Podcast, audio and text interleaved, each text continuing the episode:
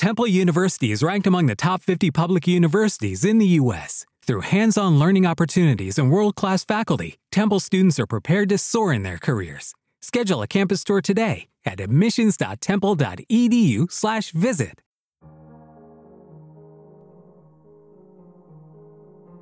This is a short story, but it really freaked my husband and I out big time. My husband and I love weekend camping in Utah in the area of Simpson Springs. We've camped there a few times, and the camping spot we've had our eye on the last couple of trips was actually available, so we jumped at the chance of getting it. It's surrounded by a couple of huge boulder rocks, so it's a little more private than the other campsites. On this particular weekend, we went mountain biking on the Porcupine Rim Trail. We did what they call the whole enchilada, so we made an entire day out of it. After a long day of biking, we were really looking forward to a nice campfire with a cozy night in our tent trailer. After we ate dinner and enjoyed the fire, the wind started to pick up, so we decided to go to bed as we were getting up early anyways to try out the Amasa Bag Trail. We put out the fire and made sure that everything was locked up. As we were lying in bed half asleep, my husband says, "Hey, do you hear that?"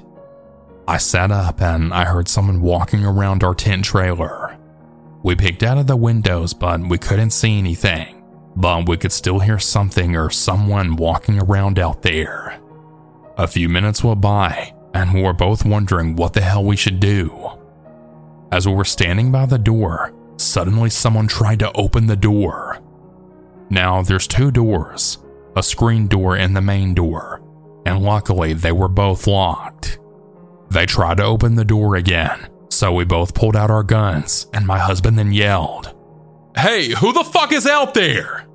We waited for a long minute, and again, we heard someone walking around outside of the trailer.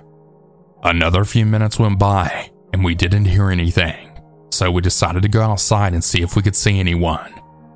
That or an animal for that matter, but the size of the footprints sounded more human than an animal. As we were walking around, we realized there were no fresh footprints as the wind from earlier had brushed the soft dirt over everything, and all we saw were our own footprints that we had just made. We decided to go back to bed with our guns ready just in case, but we didn't hear anything else for the rest of the night. The next day was when we did the Amasa Back Trail, and again we camped in the same spot. We went to bed early, and we were waiting to see if anything would happen again. Well, wouldn't you know, we heard what sounded like someone walking around our campsite again. But whatever it was didn't try to open the door again, thank God. When we got up the next morning, we inspected around, and the only footprints we saw were our own, and no animal prints either. We decided to pack up camp that morning, and we went to another spot close by. We drove around the arches that day, and when we got back to camp, someone had already taken the spot we were in just the last two nights. We decided to warn them no matter how crazy it sounded, but we really believed it was a haunted campsite, because again, we didn't see any fresh footprints in the dirt but ours. Whatever the case, it was absolutely a creepy experience for us.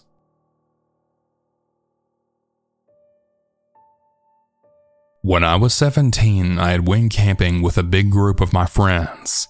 Six of us, including me, all huddled together with enough alcohol to fill a brewery. We were camping out in a forest in our town. Our town was very rural, like less than two hundred people rural. We didn't even have a supermarket. We had a gas station you could walk to in about ten minutes. The nearest supermarket was a thirty minute drive away. You needed a car to live in this town. Everyone knew everyone, and we were really bored teenagers looking for fun. I was having the time of my life. It was three a.m. and pitch black. We were telling spooky stories and drunk out of our asses. When I ended up puking, I knew it was time for me to go to bed. Our parents all knew what we were up to, but they trusted us because we were usually a responsible group. Our town was also so tiny that they felt it would be fine. The forest wasn't even that far away from our houses, which ended up being just our luck. I was asleep, but not for long. I woke up to thumping outside my tent. I was in a tent with two of my friends, wedged in between them both because they were so worried about me rolling onto my back during the night. I was groggy, and the tent was spinning even though it was so dark. I remember grabbing my phone and checking the time, but I couldn't see it because my eyes were so blurry. I was too fucked up to want to move, but the thumping was really annoying me.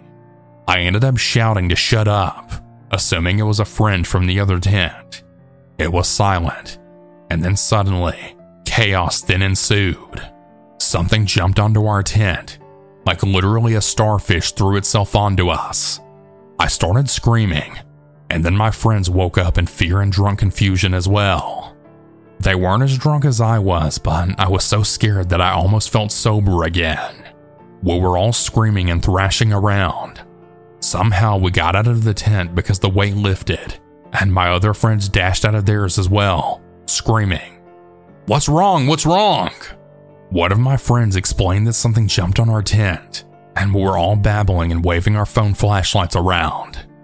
My friend had spotted a flashlight on the ground that wasn't ours, and we all freaked the fuck out even more.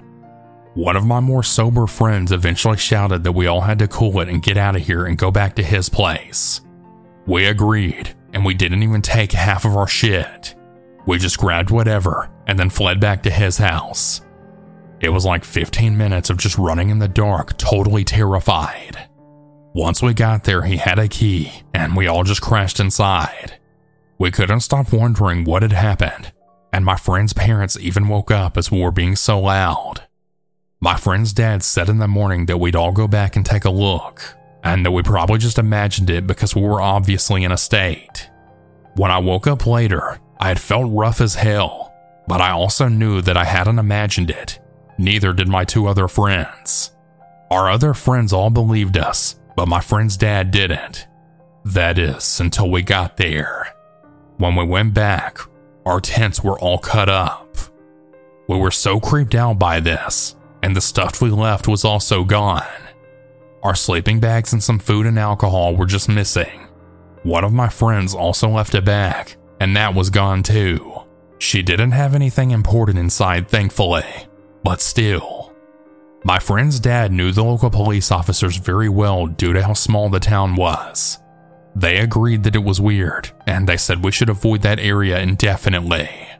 They did scope the scene, but they never found anything. No handprints or any good evidence. I don't know what's scarier. The idea of something jumping on our tent and ripping it up, then stealing our stuff, or someone doing it. Bears aren't an issue. Neither are coyotes or anything like that.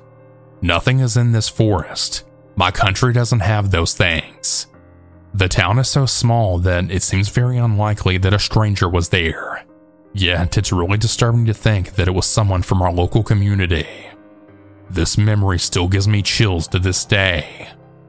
It's been a few years since this happened, and I still talk to all of my friends who were all there. We'll never know what really happened that night, but I'm just glad we were all alright. Maybe some things really are better to not know.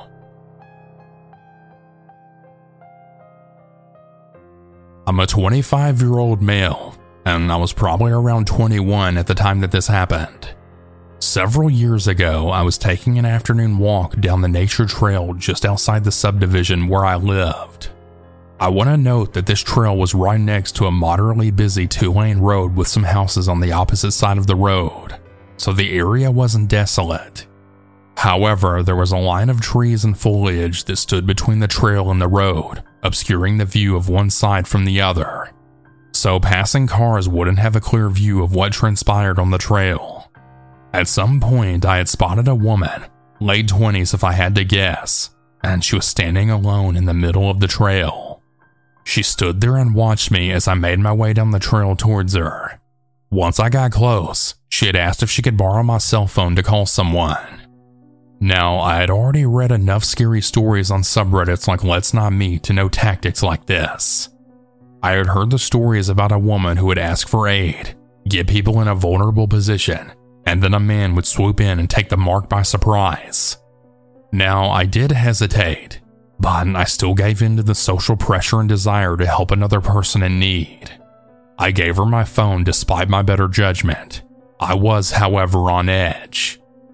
I tensed up and I began looking around the place to see if anyone could pop out from somewhere, ready to react if someone would show up. I also made a point to remain standing in arm's reach of the woman. Then I heard rustling from the brush. I instantaneously turned towards the sound and watched as a man emerges from the foliage. He looked around the same age as the woman and was notably quite short. He looked probably around five foot five if I had to guess. I was probably glaring at him with a very obvious suspicion as he made his way over to the woman, standing at her side without saying a word. The woman then handed me my phone back, saying they didn't pick up, not even reacting to the man's presence. I just took my phone and then left. What I assume happened is that they were planning to mug my ass, but ended up bailing for whatever reason. Maybe it's because I was visibly on edge and they figured it wasn't worth trying to get the drop on me. Maybe the guy figured there was too much of a size difference between us. Or maybe he'd already put his plan into action, made a little too much noise, and then bailed while keeping a completely cool face as he made his way over to his presumed significant other.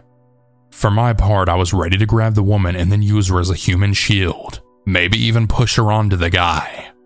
I'm really glad it didn't come to that though. Especially given the outside possibility that there is some non-mugging explanation for this. But I guess I'll never really know for sure.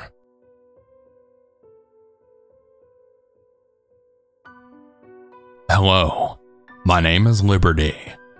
I won't give you my last name for privacy reasons. I'm a nineteen-year-old female with long blonde hair and big blue eyes.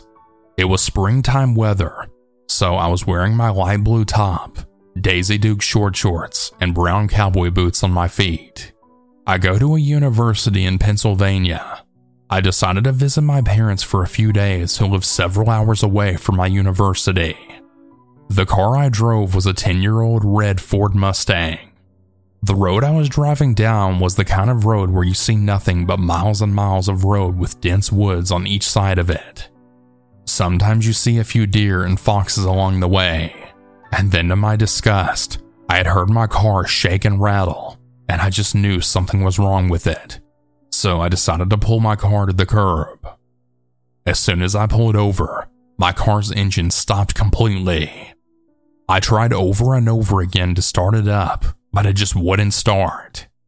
I then lifted up the hood of my car, and I knew it must have been my engine that had given out. Unfortunately, there was no cell phone signal where I was, and it was getting hot outside. I didn't want to die of dehydration, but all I could really do at that moment was sit on the hood of my car and just wait for help to arrive. But on a lonely road like this, that help could take a long time. An hour passed by with no vehicles yet. I looked up in the sky, and I saw a big red-tailed hawk flying lazily above me, almost hoping I would cook off and die so it could feed on my dead body. This was not an appetizing thought. I then heard a car rumbling down the road. When it got closer, I could see it was a nineteen nineteen Model T Ford car in good condition with an elderly man that was driving it. He looked like a preacher man wearing glasses, and he had a fedora black hat on his head with a black minister's top on. I tried to flag him down, but he just quickly drove right past me without even looking in my direction. People are not as trusting to one another these days. He being elderly may have thought I was a highway bandit or something, and he was not going to take the chance of getting robbed or killed because of me. So I just watched as the elderly preacher in his nineteen nineteen Ford Model T then disappeared into the sunset, right as I looked up the road hoping that another vehicle would pass by and help me very soon. Another hour passed by, then two.